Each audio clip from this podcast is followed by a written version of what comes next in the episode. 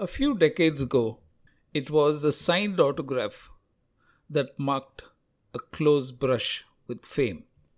Having evidence of the encounter was something meant for the scrapbooks. Now, of course, ever since the mobile phone has taken over our lives, the autograph is no longer interesting or even sought after. And what has taken its place is the selfie. But the underlying thought is the same. And that's the first post in today's episode the autograph and the selfie. It's one of the prizes of fame. People swarming to get an autograph. And now, a selfie. Fame by association. The selfie with a celebrity seems to be the in thing now. Adoring fans with smartphones held high, pleading for the celebrity to walk into the frame, followed by frenzied postings on social media with a flurry of likes and emojis. Was the signature mania any different? What happened to those endless coming of age signatures with a flourish? Were they retained and kept as encounters to be preserved for posterity, or forgotten just like the temporary touch of fame and fortune? I find it hard to understand because this frenzy never took hold, even in my teenage years. The only time I got an autograph was eminently forgettable. I was in the airport lounge catching a flight to Mumbai, and in one of those seats was Lata Mangeshkar, the Nightingale of India. She looked bored. I walked up to her with a smile and hesitantly held out the back of the boarding card and a pen. She signed, and her expression didn't waver one bit. By then, she could have done it in her sleep. What's more tragic than fame being a routine?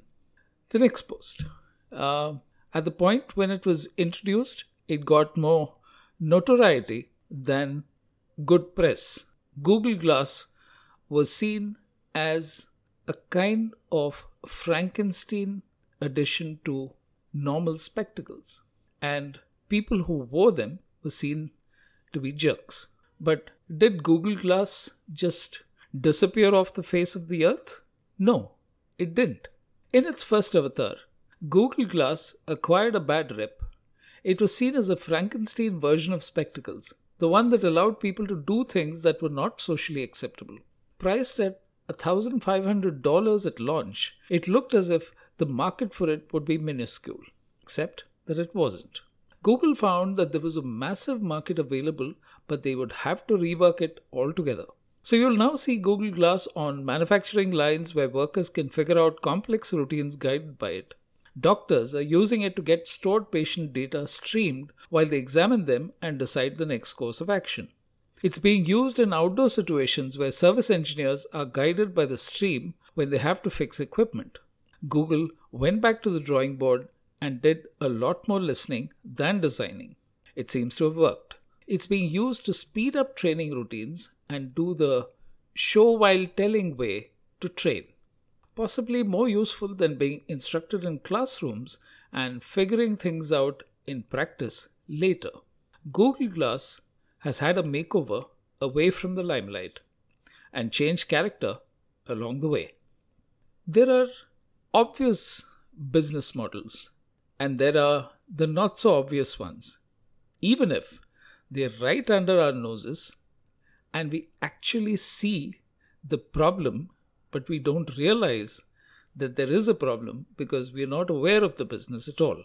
The final post in this episode Is there a business model in idling airplanes?